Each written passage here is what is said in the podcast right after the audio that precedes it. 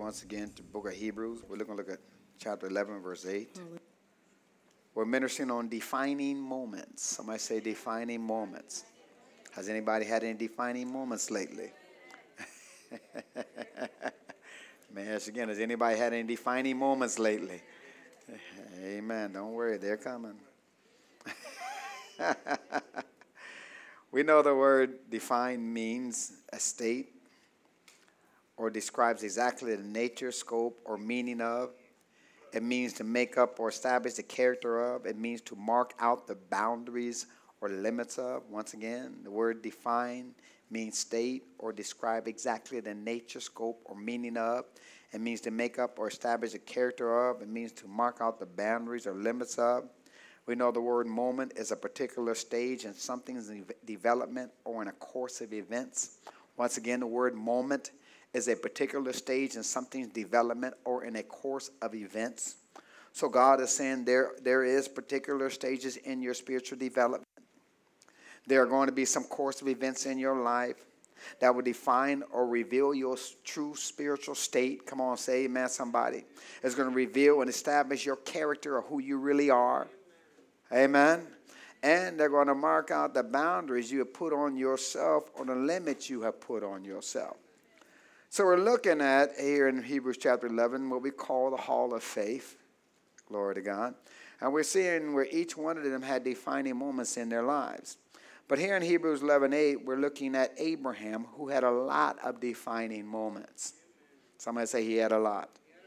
Just like you're going to have a lot of defining moments throughout your lifetime. Come on. Matter of fact, if you think back even right now, you have, a, you have, you have had a lot of defining moments. Amen. Some of them you did all right. Some of them you did terrible. and everybody say, Amen. Amen. Amen. Glory to God. But like here, Hebrews chapter 11, verse 8, it says, by faith, somebody say by faith Abram, when he was called to go out into a place where he should have, should after receive for an inheritance, he obeyed and he did what? He went out not knowing whither he went. Once again, you're going to find in every defining moment your faith is involved in making the right choice. Somebody say, My faith is involved. So, in that defining moment, sometimes your flesh gets in the way and you make the wrong choice in that defining moment, sometimes your reasoning gets in the way and you end up making a wrong choice in that defining moment. Because why? We know the flesh and define and, and, and your flesh and your what? Reasoning will get in the way of your faith. They do not mix. Tell your neighbor they do not mix. So in that defining moment, it's going to have to be by what? By what? By what? Faith. Come on, we are people of faith. The Bible said the just shall live by so how else you going to expect to live? Come on, say amen. So everything has to be done by what? Faith. So Abram had to prove his greatness by passing 10 tests of faith. Some might say 10. Amen. Now, in this defining moment it's describing right here, Abram and Sarah were challenged to do what? Sever all ties with their past and sever all ties with their loved ones. And that can be a challenge for a lot of people. Amen. Your loved ones get away, get in the way of what? Your call on your life or what God wants you to do. Come on, because they don't understand what you're doing. And there's no use you trying to explain it to them. That's why he just says, cut ties. Okay, amen. But this is number one. So, what did Abram do in his defining moment or the test of his faith? Genesis 12, 8. So, Abram did what? Genesis chapter 12, verse 8. So Abram did what? He departed. Genesis chapter 12, verse 8. He did what? He, verse 4, rather. He departed as the Lord has spoken unto him, and Lot went with him, and Abram was 70 and 5 years old when he departed out of Haran. So they, so they, so they take the defining moments, like, like I said last week, don't take defining moments lightly. Come on, why? Because they will they will mess up your life if you make the wrong choice. But you have to come to a conclusion. This is a defining moment. What am I going to do? Amen. I got to make sure I make the what right decision. So what happens here? So they go to the land of Canaan, and just after he has settled down in his new homeland, and where God had promised him every manner of blessing, what happens? A famine hits. Verse 10, and there was famine in the what? Land, and Abram went down into Egypt to sojourn there. For the famine was what? Grievous in the land. Somebody say defining moment number two. Come on, defining moment number two. So in this defining, defining moment, he had to really decide if this was God's voice or not. Because when he got there, there was what? Famine in the land. Amen. So, you know, we challenged with the same thing. We, we, you know, we know we heard the voice of God. We know we're doing the right thing. But why is all this bad things happening? Come on, say amen, somebody. Amen. That is a what? Defining moment to really know that I know that I know that I know I heard from God, regardless of what is happening right now. Hello. So he went to Egypt, but we know he didn't go completely in faith. But he did go to Egypt, like God told him to do in that defining moment. But as soon as he passed that test, what he greatly feared ended up happening. Amen. In his third defining moment, he ended up what? Compromising. Somebody say compromising. What did he do? You know, he told the Egyptians that Sarah was his sister to save his own butt. Amen. What happened? Once again, his flesh and his reasoning got the best of him. And in that defining moment, he made a bad decision that could have cost him his family, come on, materially and spiritually. Come on, say amen, somebody. Since Sarah was to be the matriarch of God's chosen family. Now, we give God glory for bailing him out. And we give God glory for bailing us out when we have made wrong decisions. Come on, say amen, somebody. Now, his fourth defining moment in the test of faith was when he had to face those four kings after Lot and his family was taken. And here we go, we're at Genesis 14 14. And it says, When Abram heard that his brother was taken captive, glory to God. Now, he once again, if you look at this, he didn't call his brother his nephew. I mean, Lot, his nephew, he called him his what? His brother. Why? He looked past his natural bloodline and addressed him by his what? Spiritual bloodline. Come on, say amen, somebody. So what did he do? Instead of getting on Lot, saying, forget Lot, you on your own, boy. Come on, say amen, somebody. You got yourself into that, you get yourself out. Come on. What did he do? He armed his trained servants, born in his own house, 318, and pursued them to where? Dan. In verse 16, it says, He brought back all the goods and also brought again his brother Lot. Amen. And his goods. And the women also and the what? People. So in this defining moment, Abram yielded to the will of God concerning his brother. Concerning his what? Brother. Let's look at defining number number five. Genesis 16, 1. Once again, we're very familiar with this one. Now Sarah, Abram's wife, bare him no children. She had a handmaid, an Egyptian, whose name was Hagar. And Sarah said unto Abram, Behold, now the Lord has restrained me from bearing. I pray thee, go in, go in unto my maid, and may be that I may obtain children by her. And Abram hearkened to the voice of Sarah. Now, in this defining moment, he was presented with the opportunity to do what? To believe the promise of God or listen to his wife, who evidently didn't fully believe what God said. Come on, say amen, somebody. Amen. And brothers, that's when you draw the line. And brothers, that's when you draw the line. amen. You stay with what God says. Amen. And you say, that's all right, baby, I'll wait.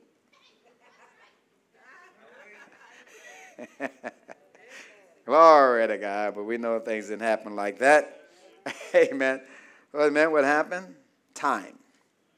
What happened? Things weren't happening fast enough for them. And we've all been there where things are not happening as fast as we want it to happen. Come on, say amen, somebody. And then when things are not happening as fast as we want them, that's when our defining moment comes. What am I going to do now? Am I going to take these matters in my own hands? God, I got this. I know you're kind of busy right now. So I take care of this right now. Come on, say amen, somebody. And we end up messing and jacking things up. Are you with me out here? So in verse 2, it says, Sarah said unto Abram, Behold, now the Lord has restrained me from bearing. We know here she went so far as to blame God for the reason she was barren. Amen. It's the Lord's fault I don't have any children. She said, I pray thee to go unto, unto, the, unto my maid, and it may be that I may t- attain a children to her. And in this next defining moment, Abram says, it says, Abram what? Hearken to the voice of Sarah. What happened? The promise was challenged and they failed. What God said was challenged and they dropped the ball. And sometimes we do the same thing. Come on, say amen, somebody. Where a promise is challenged, we fail because of pressure. Are you with me out here? What God said, now we know God said it. But do you think the devil's just going to lay down and play dead when God told you something? He's always going to challenge what God said. And that's going to be your defining moment whether to follow God or follow yourself. Come on, are you with me out there? But they dropped the ball. So in verse 4, he went in unto Hagar, and she conceived. And when she saw that he, she had conceived, her mistress was despised in her eyes. Once again, as soon as that baby was conceived, Sarah realized she failed in her defining moment, folks. So in verse 5, it says, And Sarah said unto Abram, My wrong be upon me. Hey, man, she, was, she, was, she, she admitted she was wrong. She admitted she was wrong. And sometimes that's, you know, I hate to say it, but that's sometimes that's quicker than a man will. Okay, all right. took a while to register. It took a while to register. It took a while to register. Amen. But she just said, My wrong be upon me. I have given my maid into my bosom. When she saw that she had conceived, I was despised in her eyes. The Lord judge between me and thee. Once again, she put the Lord in the midst of all that mess. The Lord didn't have nothing to do with that decision. Come on, say amen, somebody. And Abram did what most men do. He didn't fess up and say, I'm sorry, baby. It was my fault, too. What did he do? He threw it back on her as if it was her fault. Verse 6 But Abram said unto Sarai, Behold, that maid is in thy hand. Do to her as it pleases thee. And when Sarah dealt hardly with her, she fled from her face. We know the Message Bible reads verse 6 like this The Message Bible says, You decide, said Abram. Your maid is your business. Now, somebody say your maid is your business. That means it ain't none of my business. Come on. Amen. Amen. Now all of a sudden she is your business. She wasn't your business when you went in that tent with her. It was our business at that time. Now all of a sudden it's who? It's your business. Amen. Like you had nothing to do with it. I said Sarah was abusive of Hagar and she ran away. And once again, none of this would have happened if they would have just trusted God in that defining moment concerning their marriage. And trusted God in the defining moment concerning the promise He made to them. Come on, say amen, somebody. That's why, once again, you have to take it serious when you're presented with a what? Defining moment in relationships. Somebody say relationships. Why? Because your decision in that relationship can have generational effects. Your children and your children's children, how they view things. Are you with me out there? Let's go down to Genesis 16 15. It says, And Hagar bare Abram his a son, and Abram called his son's name, which Hagar bare Ishmael. And Abram was what?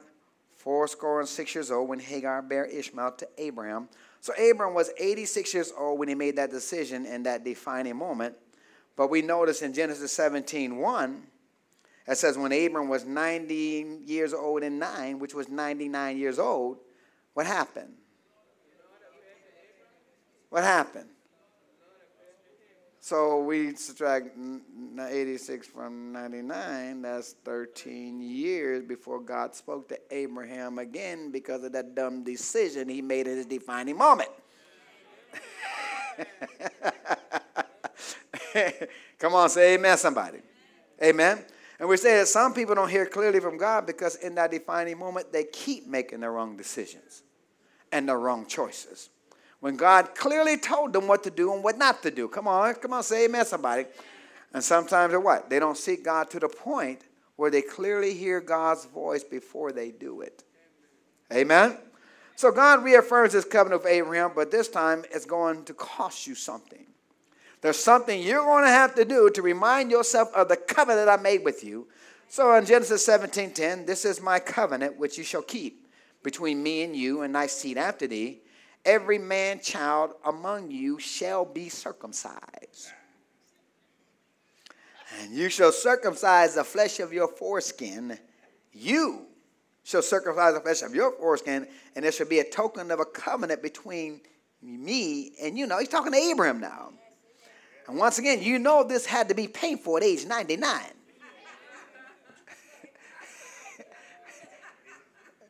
Can I get an amen, brothers? Amen. Amen. That's a defining moment. amen. Whether he gonna obey God or not. Because God does give him a choice in verse 14. If you don't do this, what's going to happen? And the uncircumcised man, child, whose flesh is of his foreskin is not circumcised, what God say? That soul, that soul shall be cut off from his people, for he has what? Broken my covenants. This was a serious defining moment for Abraham and also the males in his household that are following him. Come on, amen. But it's all hanging on what, what God told who? Abraham to do. So that was number six in his many notable defining moments. And once again, we stated it dealt with his spiritual side and his natural side in that defining moments. He had to do something in the natural to solidify what he's believing for God in the spirit. Say it again. He had to do something in the natural to solidify what he was believing in the spirit. And the sages teach by removing the skin covering the organ of, of continuity, circumcision teaches that man must eliminate barriers blocking his advancement. Man must what? Eliminate barriers blocking his advancement. So if you want to advance spiritually, something's going to have to be circumcised. Let me say that again. If you want to advance spiritually, something is going to have to be circumcised. Hallelujah. Well, let's go to Genesis chapter 20, verse 1. Let's look at the seventh defining moment of Abraham. Genesis chapter 20, verse 1. It says, Then Abram journeyed from thence towards the south country and dwelt between what? Kadesh and Shur and sojourned in Gerar. Now, when you made a mistake the first time, when you confronted with the defining moment, normally you would learn from your mistake and don't do it again. I said normally. but that's not the case all the time. Because some of us seem to have to go through the school of hard knocks why? Because we can be very hard headed and stubborn in some cases. Okay, y'all ain't gonna get a big amen here. Well, Abram wasn't any different. Amen. Now, there are several defining moments here. One, notice it says he journeyed.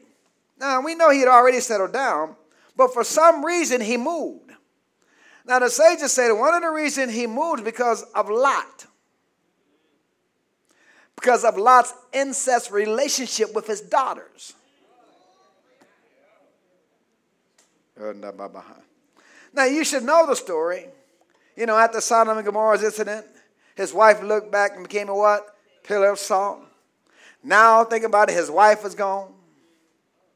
His two daughters, who were married when they were in Sodom, however, because both of their husbands were caught up in homosexuality activity, neither one of them had consummated the marriage. So, really, Lot's daughters were virgins, but yet they were married. oh, come on. but we see something similar today. We see something similar today. We see something similar today when you have married couples going for months. and sometimes even years at a time without having sex. It's possible, very possible. Which becomes food on the table for the devil. Why? He's eating it up. Because that sexual relationship in which God created for that purpose is now being violated and opening the door to what? To one of the strongest desires known to man outside of money. Turn to 1 Corinthians 7 2. This is one of them, I guess Papa Higgins called them them rabbit trails, the bunny rabbit trails that God get you off the trail. The guy got me off the trail right here. but it's a good trail. It's a bunny hop. Somebody, it's a bunny hop. 1 Corinthians chapter 7, verse 2. It says, Nevertheless, to what? To what? To what? To what? Avoid what? Fornication. Let every man have his own what? Wife. And let every woman have her own what? Husband. But notice it says to avoid fornication. To avoid fornication. To what? Avoid fornication, which is the Greek word fornication, the Greek word porneia. If you want to spell, it's P O R N E I A, which means harlotry, including adultery, incest, and homosexuality. Let me say it again. It says to avoid what? Fornication, which is the Greek word porneia, which include, which means harlotry, which includes adultery, incest, and homosexuality. Now listen closely now. When it's referring to a woman, the New Testament uses the word pornos. This is a word for prostitute. For what? Prostitute. It vividly informs us that a woman who has committed adultery has prostituted herself. Now, she may not have sold herself for money. She may have just traded her heart or her body or her, or her emotions for, for romance or for emotional support. But regardless of why she did it, God says she sold herself and entered into, and entered into the sin of prostitution. That's how God looks at it. Come on, say amen, somebody. Now, referring to a man, equal opportunity employer. Now, referring to a man who has committed adultery, the word porneia is used, and it depicts a man who has sexual intercourse with a prostitute. Now, although his emotions may try to tell him that he has found the sweetheart of his dreams, the Greek word porneia means he has slept with a prostitute. Now, they may not want to see it that way, but that's how God sees it. Tell your neighbor, that's how God sees it. See, whenever, whenever a man has sexual relationship with a woman who is not his wife, say it again. Whenever a man has sexual relation with a woman that, who is not his wife, God says his action is equivalent to seeking a prostitute for a cheap and dirty thrill.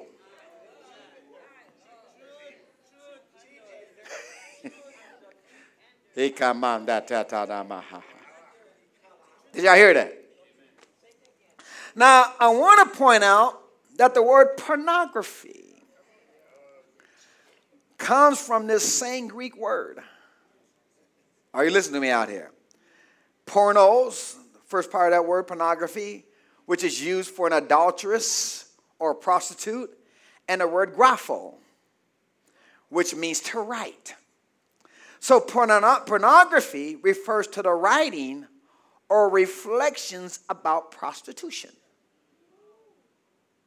This means when a person meditates on the writings or the photography contained in pornography, it is equivalent of committing mental prostitution.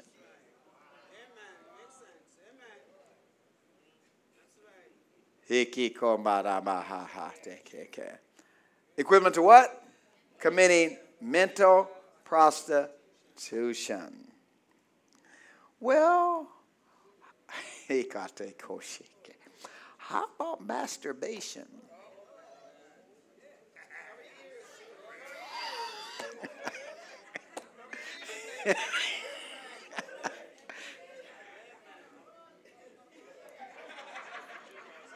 you can't perform that act without a mental image.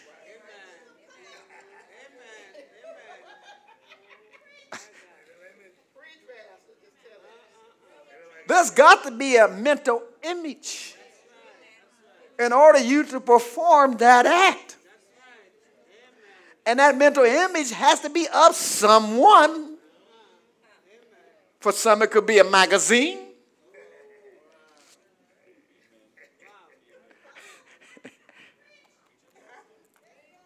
or that secret click on your computer that only you know about.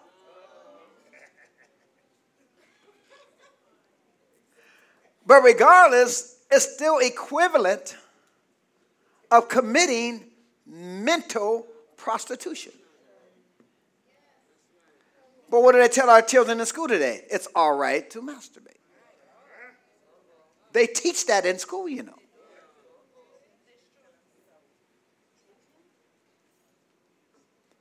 But all that sheds a light on Matthew 5 28. Turn there. God expects you to wait like everybody else. Come on, say amen, somebody. Ain't no cheap thrills here. You know, the thrill is gone. yeah, Maggie know that song. thrill is gone away. Come on. Matthew 5 28. it says, But I say unto you, that whosoever looketh on a woman to lust after her has committed adultery with her already in his heart. See, all that sheds a light on what Jesus said here, folks. Even though he hasn't touched her physically, he hasn't committed, listen, he has committed mental prostitution. That's how God sees it. And pornography is committing mental prostitution which is considered, listen that, which is considered a sexual act outside of marriage, and it's called fornication. It is considered a sexual act outside of marriage, pornography. And it's called fornication. Hello. Glory to God. Well, go back to 1 Corinthians chapter 7, verse 2, since y'all so excited about that.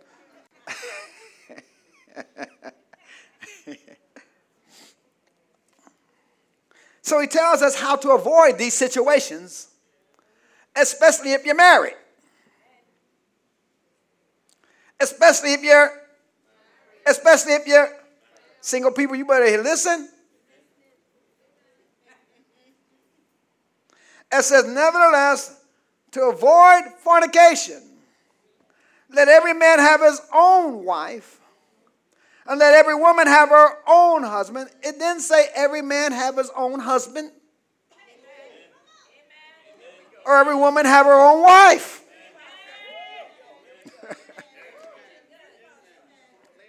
Once again, fornication includes adultery, incest, and homosexuality. It says to avoid it, first of all, don't get your gender mixed up.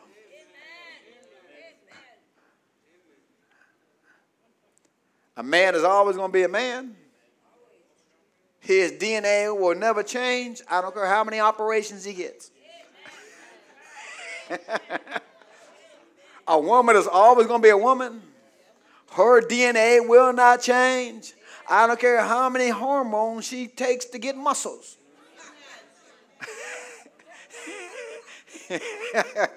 Come on, say amen, somebody.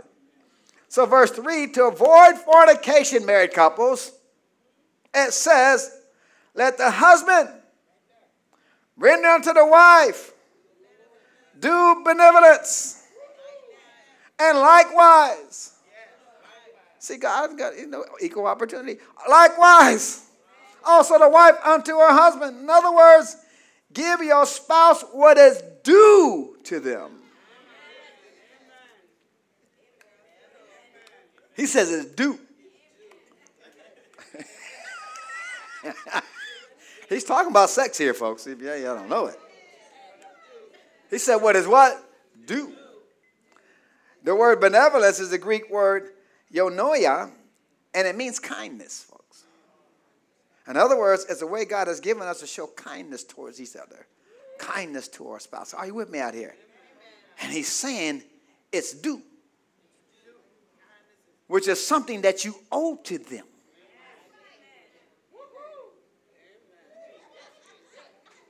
not something you can use as a weapon or punishment because what you did or did not do that day.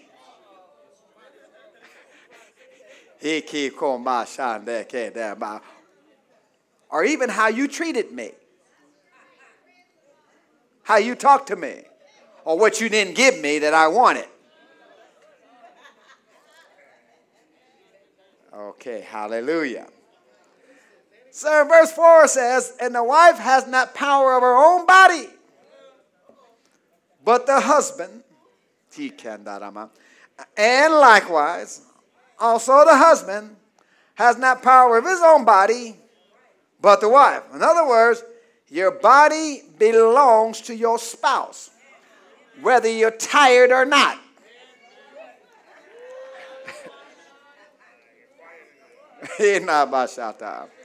whether you feel like it or not.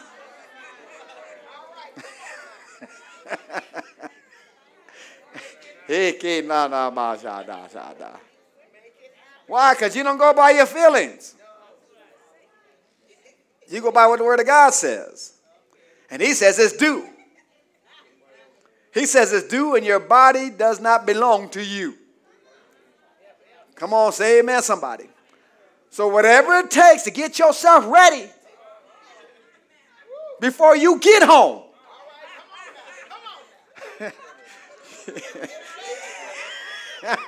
you better do it.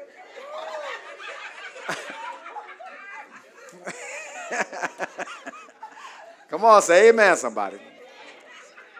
Single folks, y'all better listen.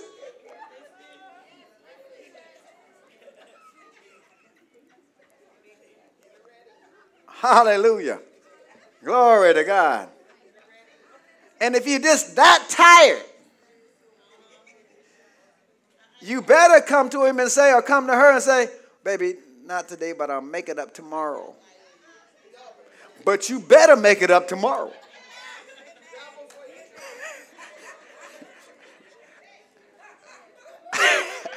You better make it tomorrow. And you better make it extra special.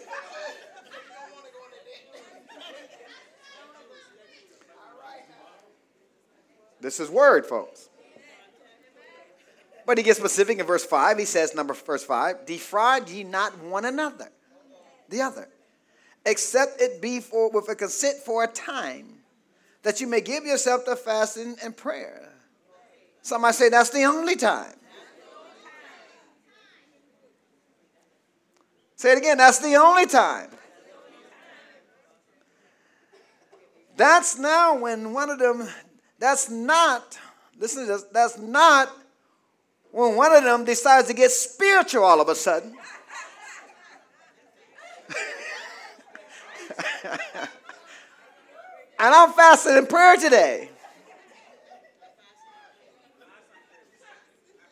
It says with consent, meaning if the other party is in agreement with your spiritual self.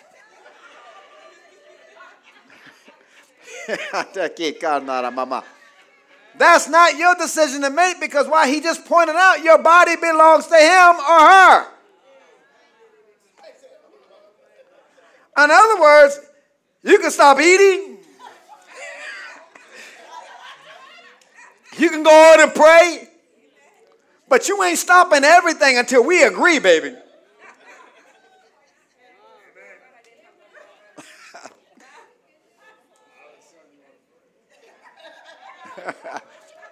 but even if you agree that we're going to fast and pray, it continues that verse that says, and come together again. Come together again. Come together again. Why? That Satan tempt you not for your incontinency. The Living Bible reads it this way Do not, the New Living Bible translation, do not deprive each other of sexual relations unless you both agree to refrain from sexual intimacy for a limited time, not months, not years. Because you ain't fasting no years anyway. You barely fasting three days. For a limited time. So you can what? Give yourself more completely to prayer. But afterwards, you should come together again. Why? So that Satan won't be able to tempt you because of your lack of self control. But let's go to the message Bible. It says abstaining from sex is permissible for a period of time if you both agree to it. And if it's for the purpose of prayer and fasting but only for such times. Then come back together again. Why? Because Satan has an ingenious way of tempting us when we least expect it. Because you sit up there and say, I'm strong enough. But devil ain't doing nothing but setting you up, folks. He will find a way and it may be as simple as pornography, committing mental prostitution.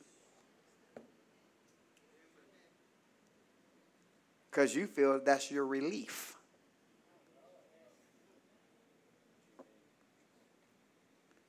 Okay, hallelujah. Hallelujah. Because understand this. If you're not doing anything, if you're not looking at your husband, if you're not looking at your wife, you're looking at something. Because you're not a eunuch.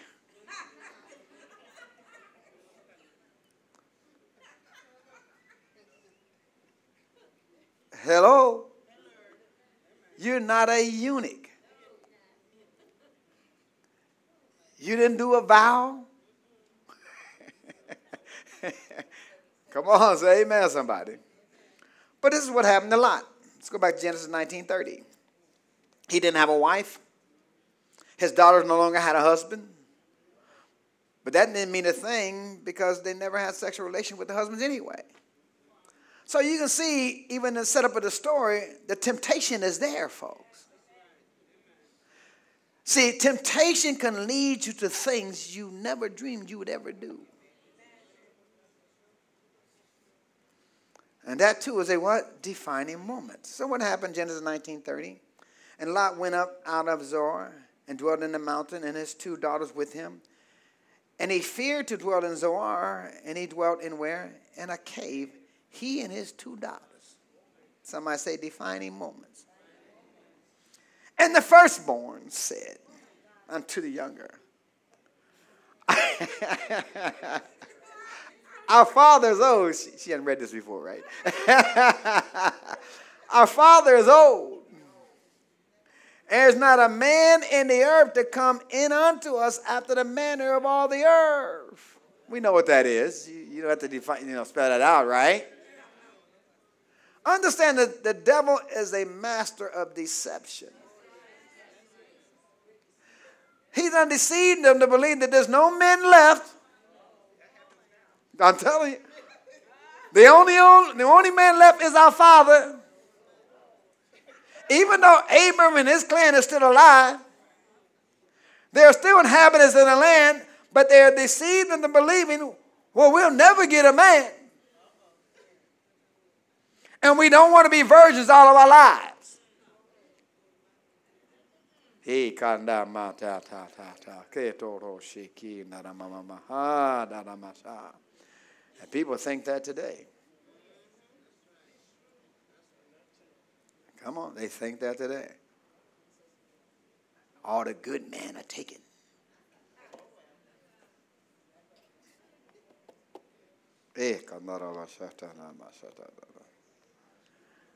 Hallelujah. Now they got this thing, all the men are turning to homosexuality. There ain't no men left.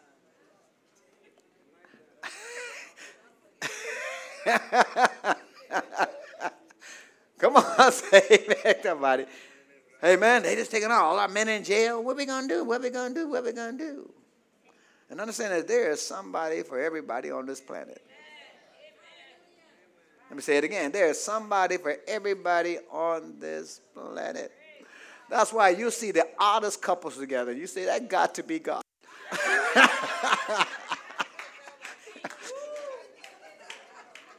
Am I right or wrong?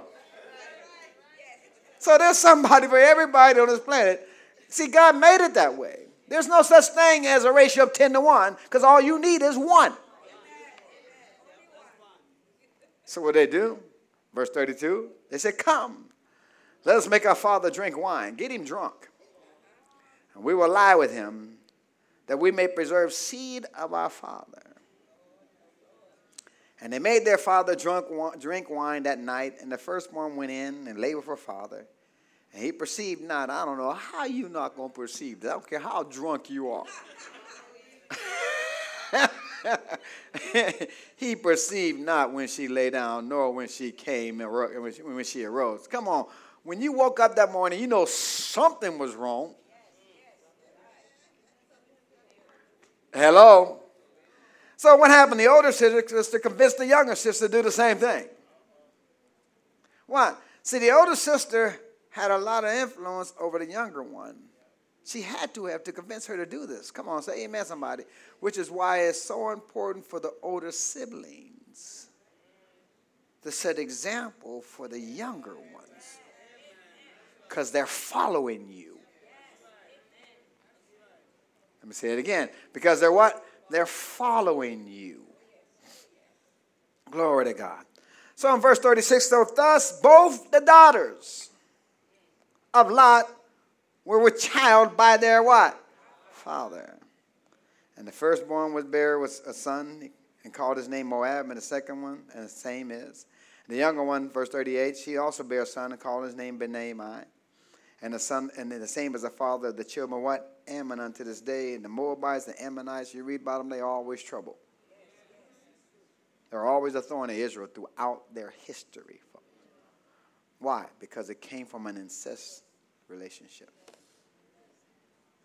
So this was the gossip in that area. And Abraham didn't want to be associated with what his nephew had done with his two daughters. So he says, I got to get away. Because they know you my nephew. and the Bible tells us to do the same thing. Go to 1 Corinthians chapter 5, verse 9.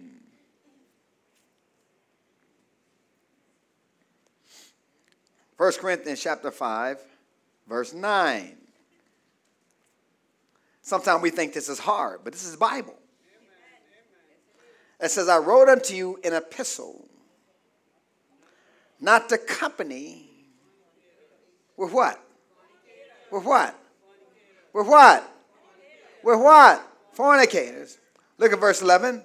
But now I have written unto you not to what? Not to what?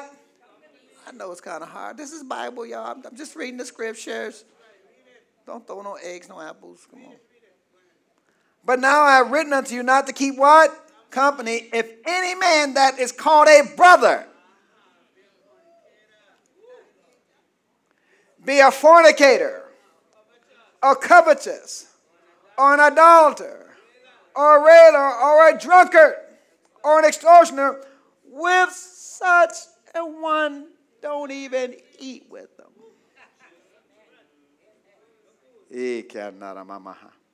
Abraham said, I love you, but we can't hang together, bro. Come on. Why? Because of the power of association. Because of what? The power of what?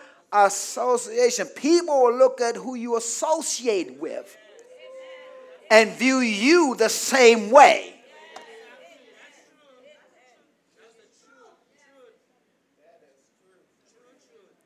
Go back to Genesis chapter 20, verse 2.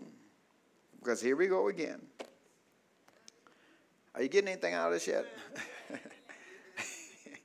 Genesis chapter 20, verse 2. And it says, And Abram said unto Sarah, his wife, She is my sister. And, and Abimelech, king of Gerar, sent and took Sarah. No, but you got to look at this now. You got to know how old Sarah is at this time. Sarah is still in she's 90 years old. And she still look fine. Some of y'all should have said, I'll take that. y'all didn't say nothing. she was 90 years old and she looked good enough that even the kings wanted her.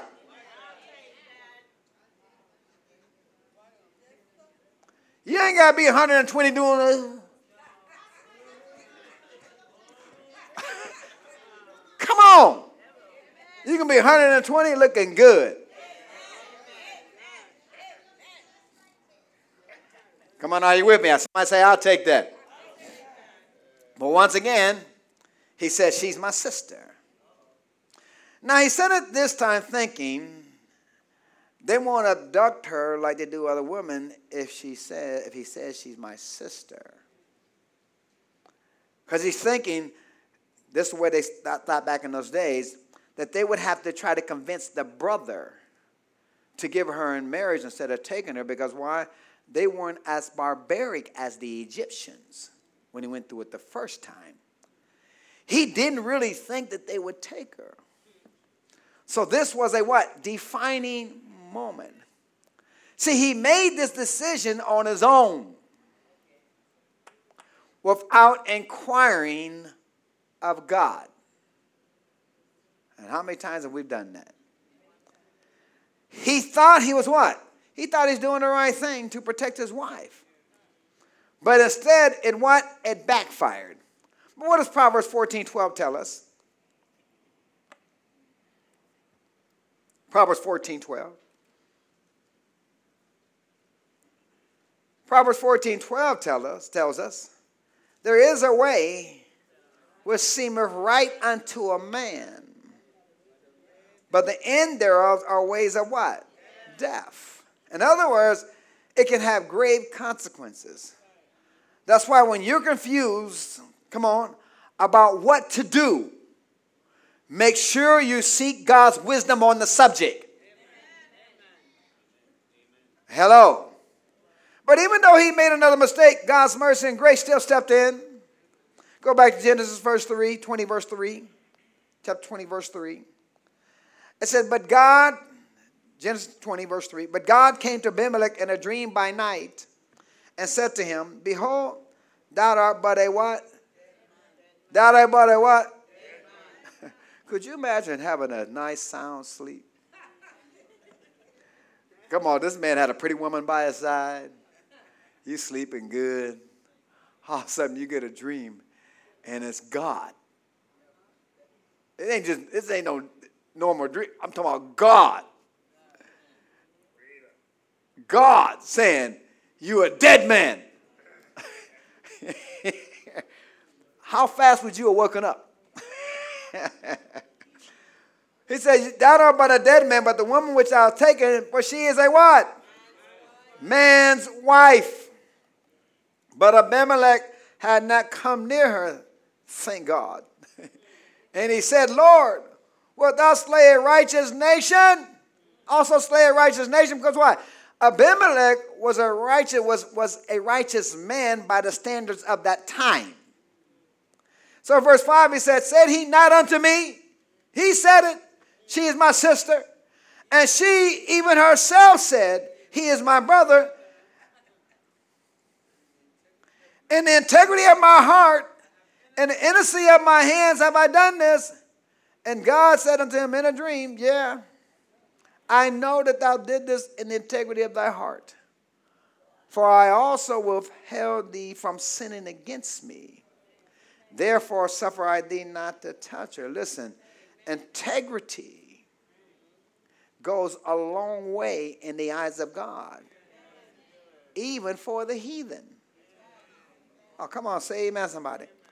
If it wasn't for this man's integrity of doing the right things, regardless of the consequences, he would have been a dead man and would have affected his entire nation. But look what God, God does. God tells him, Now therefore restore the man his wife, for he is a prophet. And he shall pray for thee, and thou shalt live. Now, this is also the defining moment for Abimelech. I have to have this man pray for me that deceived me and almost got me killed. But God gave him a choice.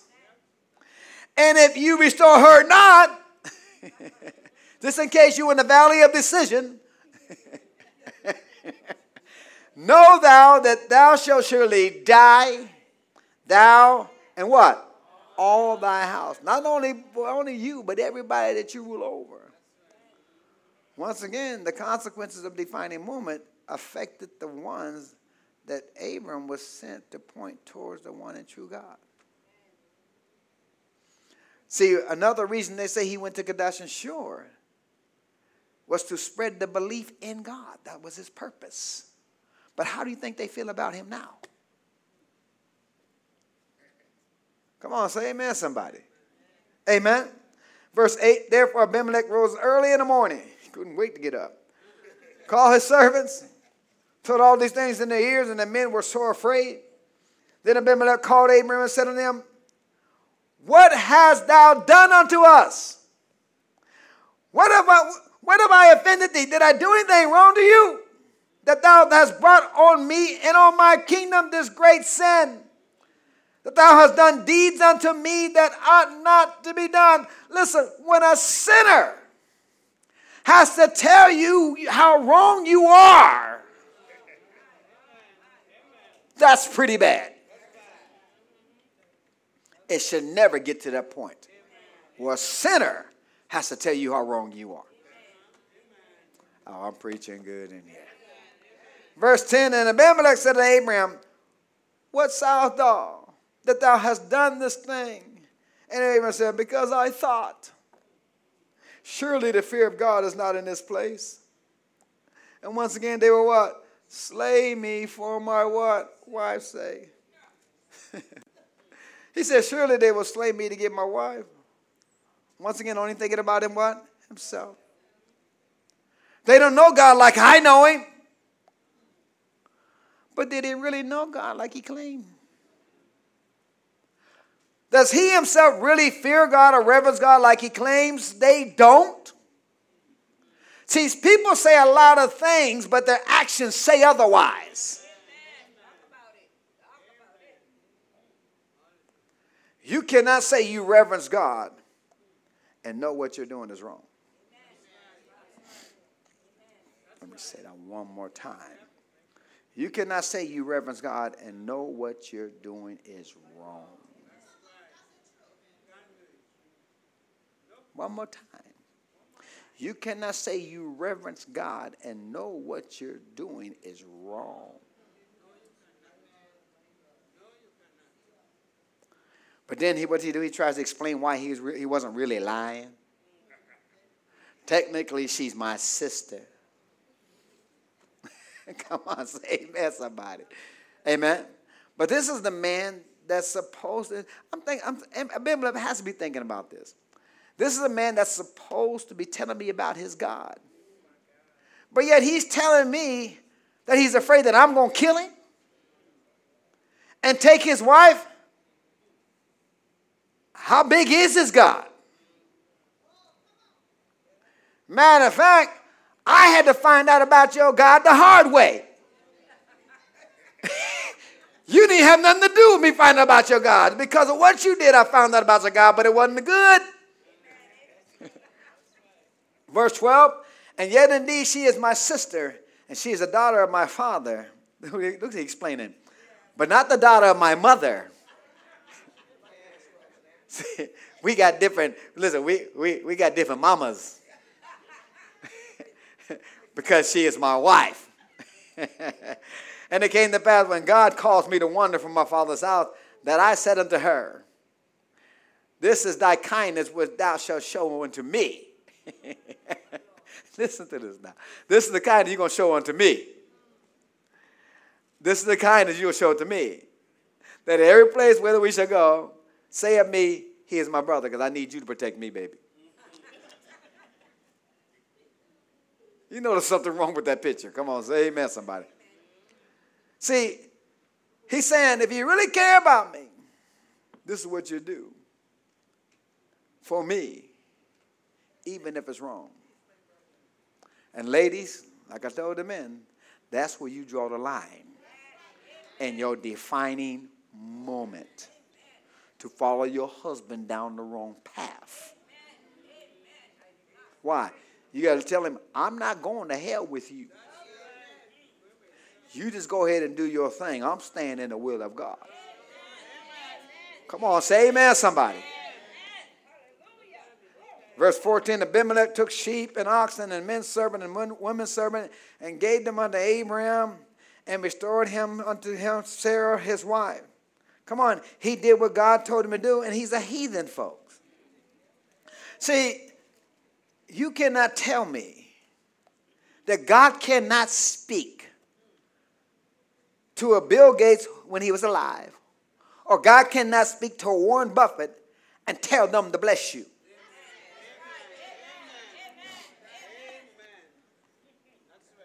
Come on, with me out here. That had to be God. So somebody, I got some blessings coming. Come on. God gonna speak to somebody. God gonna speak to somebody. He ain't gonna speak to nobody that's broke. I want somebody that got some money. Say, God gonna speak to somebody.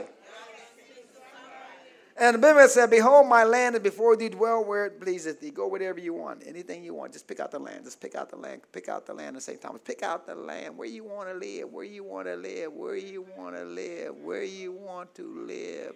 Where do you want to live? I'm glad I'm glad one person got it. Where do you want to live? Just pick it out. And unto Sarah he said, Behold, I have given thy brother a thousand pieces of silver. Behold, he is to thee a covering of the eyes unto all that are with thee, and with all with all others. Thus she was what? Reproved. So Abraham prayed unto God, and God healed Abimelech and his wife and his maidservant, and they did bear children. And they bare children. For the Lord had, had fast closed up all the wombs of the house of Abimelech because of Sarah, Abraham's wife. But let me read that from the New Living Translation. New Living Translation reads, And he said to Sarah, Look, I'm giving your brother a thousand pieces of silver in the presence of all these witnesses. This is to compensate you for any wrong I have done to you.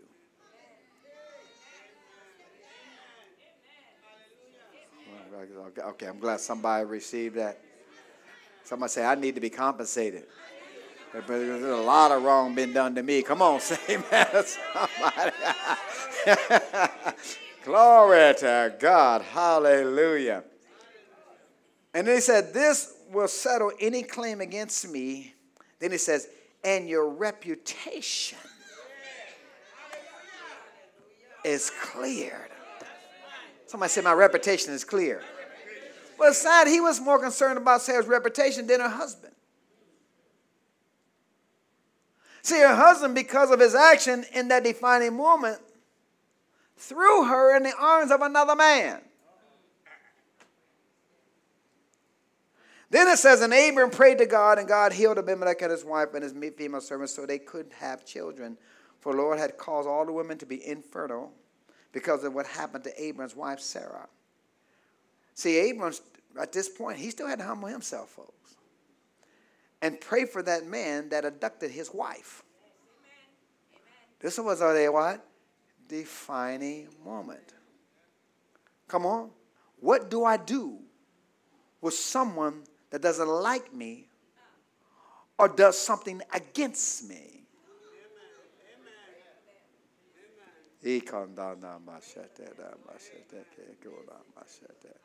Say it again. What do I do with someone that doesn't like me or does something against me?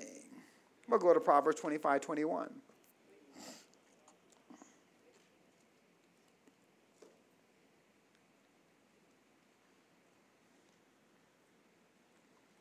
We're almost done. Lord. Proverbs 25, 21, it says, If thine enemy be hungry, do what? Give him bread to eat. If he be thirsty, oh my shot. Come on, some, probably hair in the back. Some of y'all neck is going up right now. if he be what? Thirsty, give him what? water to drink. Come on, say this is a hard saying, Pastor. Verse 22 For thou shalt what? Heap coals of fire upon his head, and the Lord shall reward thee. Now, don't think that, you know, you look at this and say, God gonna put some fire on him and burn him top of his head and beat him down and nah, this means it means to pile up or do one good deed after another for the enemy. Give one, do one deed, good deed after another for an enemy, so as to give him a burning sense of shame for rewarding you evil for good. and to make him feel deep pains of repentance so that he will make peace and be kind himself. In other words, your action can change that man or woman.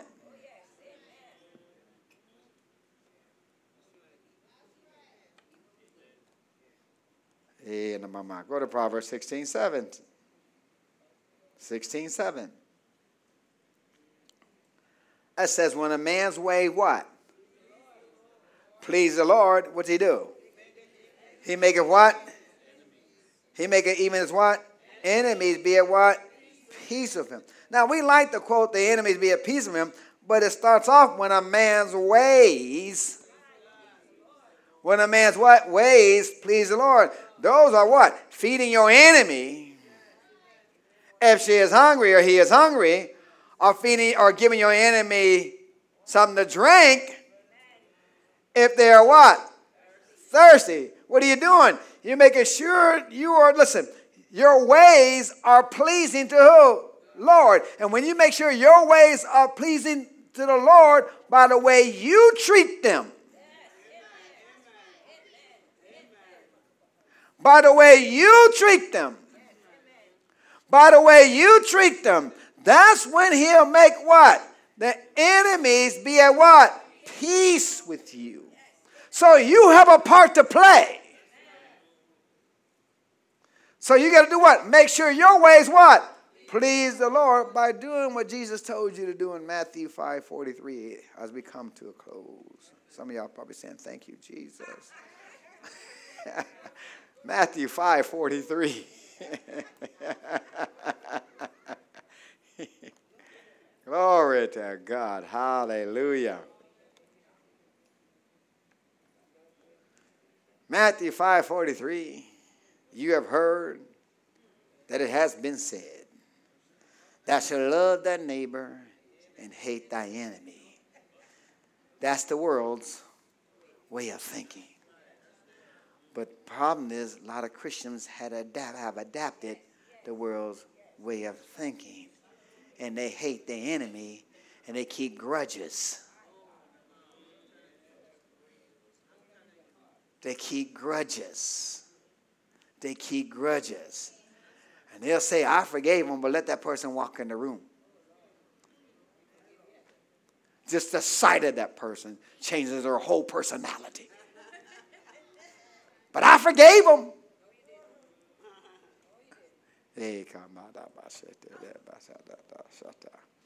So he said, Thou shalt, the world says, Thou shalt love thy neighbor and hate thy enemy. But he said, I say unto you, love your what? Enemies. Bless them not, curse you. Do good to them not, hate you. Pray for them not, despitefully use you and persecute you, and every one of them are going against your flesh. That's why you got to do it by faith.